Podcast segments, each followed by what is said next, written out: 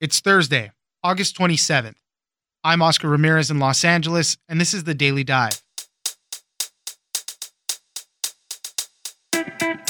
Many of the transmission chains of COVID 19 begin with super spreading events.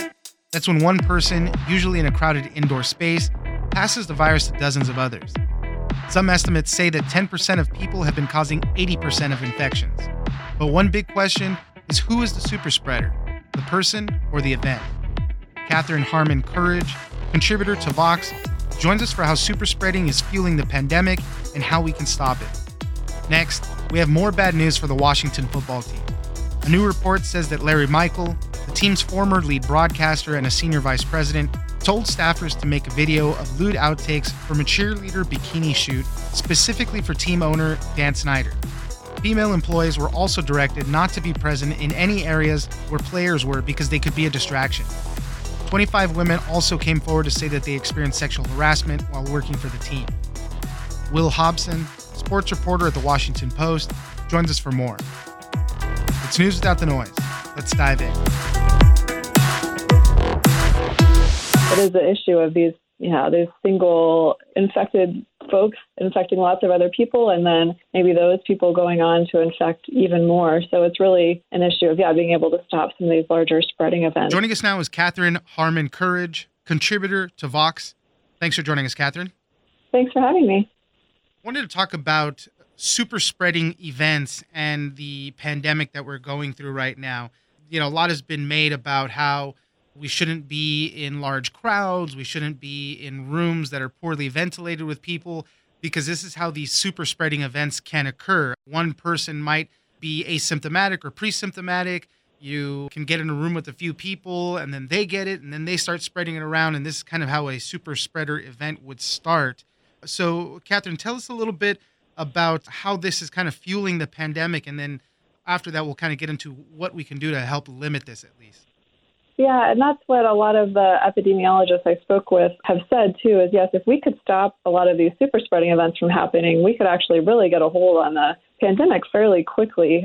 It is the issue of these, you know, these single infected folks infecting lots of other people and then maybe those people going on to infect even more. So it's really an issue of yeah, being able to stop some of these larger spreading events could really help us bring the transmission levels down to a more manageable amount.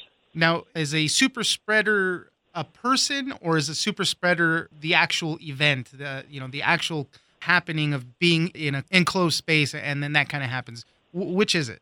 That's a great question. I think it could be both um, the individual and the super spreader event itself.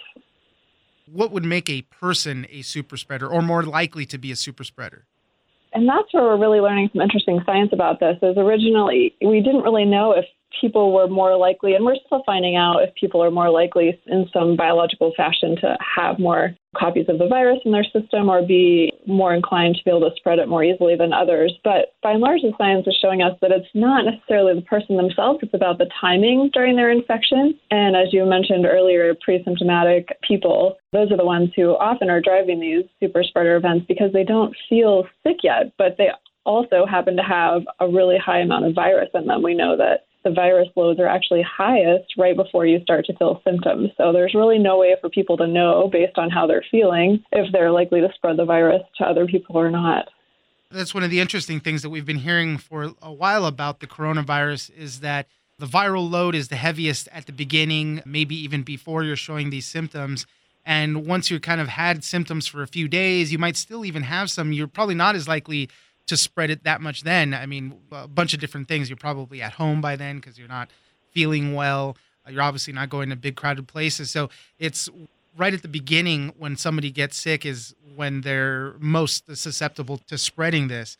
Katherine, tell us a, a, little bit about some of the super spreading events that we know. Just recently, there was a story about a super spreading event in Boston. That one was getting a lot of play. Mm-hmm. That happened in late February. It was really kind of before COVID was too much on our radar here in the U.S. Um, in terms of tracking and looking out for it. So that was at a biotech conference. It was an international management conference being held in Boston. And recently, a new preprint study that hasn't been peer reviewed yet, but there are dozens of researchers on it, and they've been collecting and tracking the genetic sequences from different COVID tests. And so they were able to track the emergence of this one strain of COVID and trace it back to probably just one introduction from one individual. It looks like they probably came from Europe to that conference and then ended up infecting a large number of people from that conference who then traveled back to their home states and their home countries, bringing that with them. And they were able to really say that there's a good chance that this one introduction from this one conference event then led to a large percentage, actually, of COVID cases in the Boston area. And, uh, you know, a not small number of them across the U.S. as well. Yeah, I think they estimated that that one Biogen conference led to an estimated 20,000 COVID 19 cases mm-hmm. in total. And that's it's just mm-hmm. so crazy to hear that. And, you know, little pockets, little outbreaks like this have kind of happened all over the place. So, all of these things kind of lead us into the guidance by public health officials and why they say, hey, well, you shouldn't be going to concerts. You shouldn't be going to bars. Unfortunately, you shouldn't be going to church events sometimes too because you know you're in enclosed areas a lot of times sometimes people are singing and yelling and this is when you're blowing out all that viral load all over the place exactly and that was one of the interesting things too is that yes not in all indoor spaces are created equally as you mentioned it's the ones especially where people are speaking at high volumes they're singing that are more likely we've found so far to be um, to lead to super spreading events let's talk a little bit more about the closed environments versus the open environments. Obviously, in a closed environment, you're probably about 20 times more likely to spread some coronavirus infections than in open air ones. But even still, things like we were saying, kind of concerts that I know a lot of people want to get back to seeing live music, these are still problematic areas. And there was one interesting study out of South Korea looking at an outbreak of COVID at a gym facility, and they tracked back a lot of cases back to these kind of aerobic dance classes like Zumba, but they had an infected instructor who also then went on to teach Pilates and yoga classes, and people in those classes weren't infected. So it does seem to have a lot to do with kind of that like respiratory amount that might be going out into the air, as you said. So then the big question what do we do to limit these super spreading events? It's kind of what we've been hearing from public health experts wearing the mask, social distancing, limits on capacity in certain locations. These are all the things that we've been hearing about, been doing, and that's what we have to continue to do to limit these events. And I think, too, as the Biogen conference example shows, you know, even if you're in an area of low transmission, it's not, you're not immune. You know, there are still going to be cases of COVID circulating, so you can't count on the fact that your area seems to not have too many cases and think that maybe going into an indoor space like this or an event like this might be safe. But as that yeah, as that example shows, it just takes one introduction into a closed space with lots of people to really spark potentially tens of thousands of new cases. The guidelines that Japan has out is to avoid the three C's, which is closed environments, crowded places, and close contact settings. So we still got a lot of work to do in limiting the spread of the virus, but at least we are getting a handle on it, and we know that these super spreading events can pose a big problem with outbreaks. Katherine Harmon Courage, contributor to Vox, thank you very much for joining us. Thanks for having me.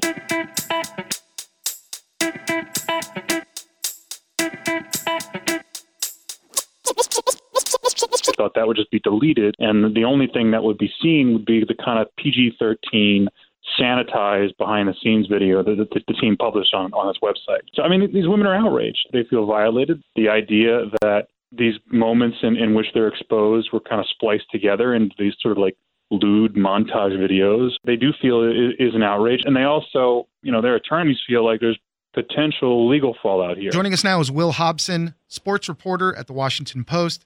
Thanks for joining us, Will.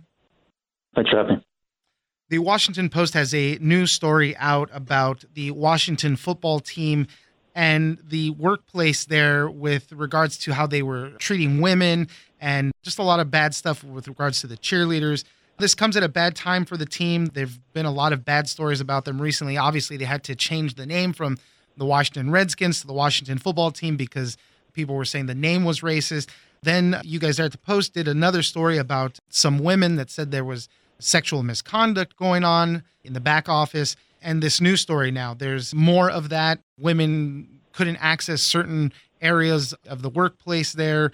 And then these two videos that were made of the cheerleaders it was like a swimsuit video shoot, but there was videos made with their bare breasts and things like that. Outtake clips, I guess they were calling them. There's a lot to go through. So, Will, help us navigate what the latest news is. So, I mean, basically, we've got 25 additional women have come forward with allegations of sexual harassment while working for Washington's NFL team. And it's in addition to 17 women that we wrote about in, in a previous story. And what's new with these 25 new women is we have a few allegations involving team owner Dan Snyder. Most specifically, we have one former employee who has said he witnessed the longtime broadcaster Larry Michael order up a video of nude outtakes of cheerleaders, and that Larry told this employee and his staffers that this was for Dan Snyder. And then we we have a copy of this video as well as a, a 2010 video that contained the same illicit material. And then additionally, there's a cheerleader, Tiffany Scourby, who came forward and said that in 2004 at a charity event, Dan approached her and suggested she join uh, a friend of his in a hotel room upstairs to uh, quote unquote get to know him better. In a lot of these cases, there's multiple people that know about what was going on. Let's take the video first and kind of dissect that. So there's a video called Beauties on the Beach, and this is kind of the making of the cheerleader swimsuit calendar. And as you mentioned, Larry Michaels said, we need to make a video for Dan Snyder. Let's get the good bits, let's get the good parts. And what this meant was, let's get the parts where the woman's breasts were fully exposed. And they edited about, a, I guess, a 10 minute video to this. And obviously, Larry Michael said this is false, but there's all sorts of people there from the organization who actually put it together. And when you showed this video to other people, they said, well, yeah, this looks like this is from the team videographer. There's no disputing that this video came from the official team shoots. The footage came from the videographers employed by the team. I mean, when we see these videos, this isn't like something shot by like someone's cell phone who's just on the beach that day. And Furthermore, in these topless shoots, some of these cheerleaders told us these were closed shoots. There was nobody there with a camera except for the team employees.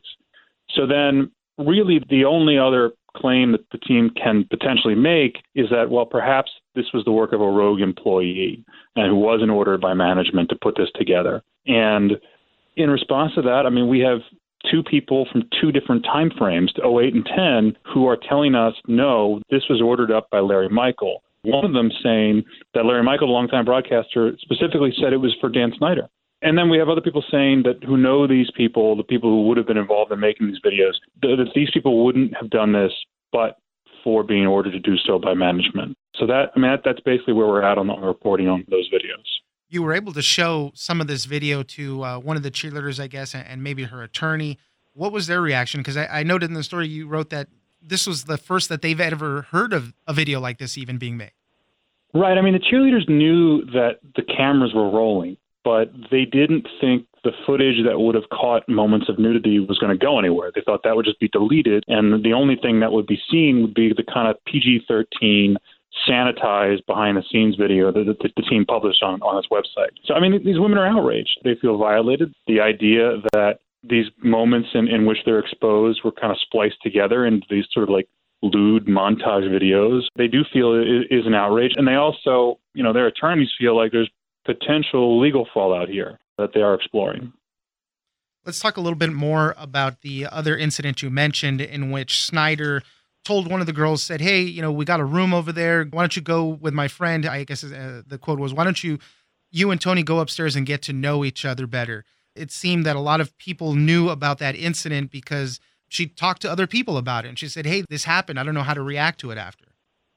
To be fair, while the team and Dan Snyder didn't give us any comment, he has released a statement in the last hour and change denying that that event occurred. Tiffany told three people about it shortly after it happened, and I mean their their recollections are all rather precise. That was the comment she told them about. So yeah, I mean that, that's a strong amount of support for an event to have happened, you know, 16 years ago.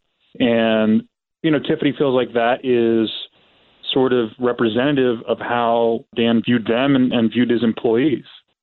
Tell me a little bit more about the workplace you have a section in the article called Led by Fear. And basically, there was a series of unwritten rules. If Dan Snyder was coming your way, turn around and don't acknowledge him. Uh, call him Mr. Snyder or Sir, never Dan. People were taught from the very beginning to kind of fear him and, you know, maybe the upper management as well. Tell me a little bit about that. We spoke to dozens of employees who had those same set of unwritten rules that you're told a few days after you show up you never look him in the eye. You never call him Dan. He comes walking your direction. You do a 180 and head the other way. And you know it's a, a particularly high pressure situation for the executive assistants, the folks who are working there like at his beck and call around the clock. You know, we spoke to one former executive assistant who talked about. I mean, it's a long list of things you need to do every day to keep Dan happy. You got to fold the toilet paper in his executive suite to a, like a point, so like in a hotel. All the paper clips on his desk need to point in the same direction. When he wants a cocktail, he likes ice, but he likes the ice two stairs in the kitchen in the basement, not the kitchen in the executive suite for some reason. Yeah, that one uh, that and, was one know. of the ones that caught me. And and they said you know they had to run down flights of stairs. You're coming back. You're in a dress or heels or something, and you're sweaty from running up and down. And that's the ice that he was demanding. And there was all sorts of stuff that women, especially, felt like they were in no-win situations. You had to wear heels, but make sure your heels don't make noises when you're walking around and is again wear smart business attire, but got to be prepared to run up those flights of stairs just for that specialty ice. Right, and then you know outside of Dan and his conduct, in our reporting, I talked to a lot of women who felt like they were just in this impossible position at the, working for the team because the team has this, to the extent that a human resource department existed, all that it cared about from their view was preventing them from being around players, preventing them from attracting the attention of players, distracting players. But meanwhile, the women in the sales staff, they have their male colleagues and bosses asking them to develop friendships with the players to get the players to come to these marketing events that they don't really want to go to. So yeah, I mean, it was for women who, who worked in that office, they felt like they were just in a catch twenty two. Yeah, there was a specific memo that you guys have a copy of that says it has also been requested that if at all possible, females are not present in any football areas while players are here. And the women felt like, well, if I was meeting with the client or something like that, they had three alternative options, which was basically walk all the way around, make the client walk themselves, or just break the rule.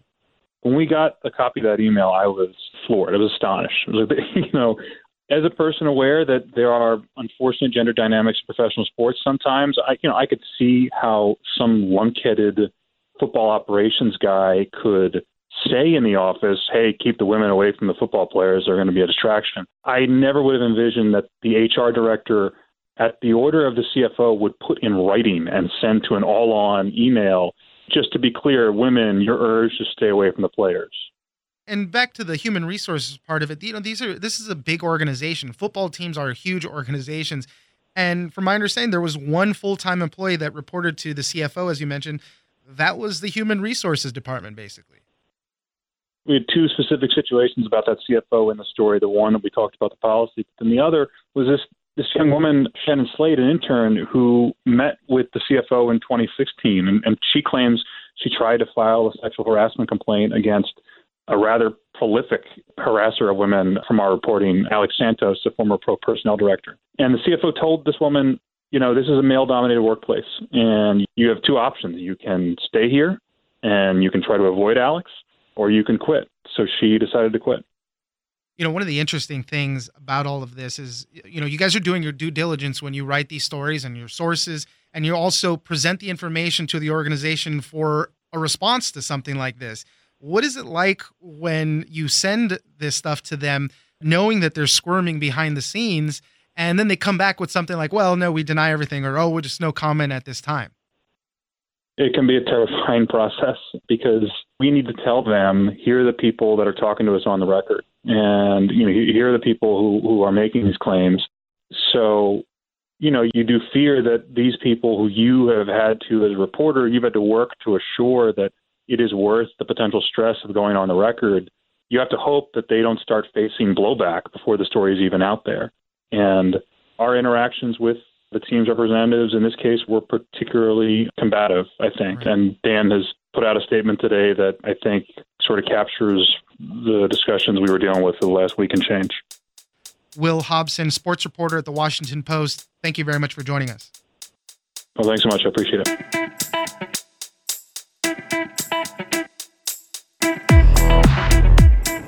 That's it for today. Join us on social media at Daily Dive Pod on both Twitter and Instagram. Leave us a comment, give us a rating, and tell us the stories that you're interested in. Follow us on iHeartRadio or subscribe wherever you get your podcast. This episode of The Daily Dive is produced by Victor Wright and engineered by Tony Sorrentino. I'm Oscar Ramirez, and this was your Daily Dive.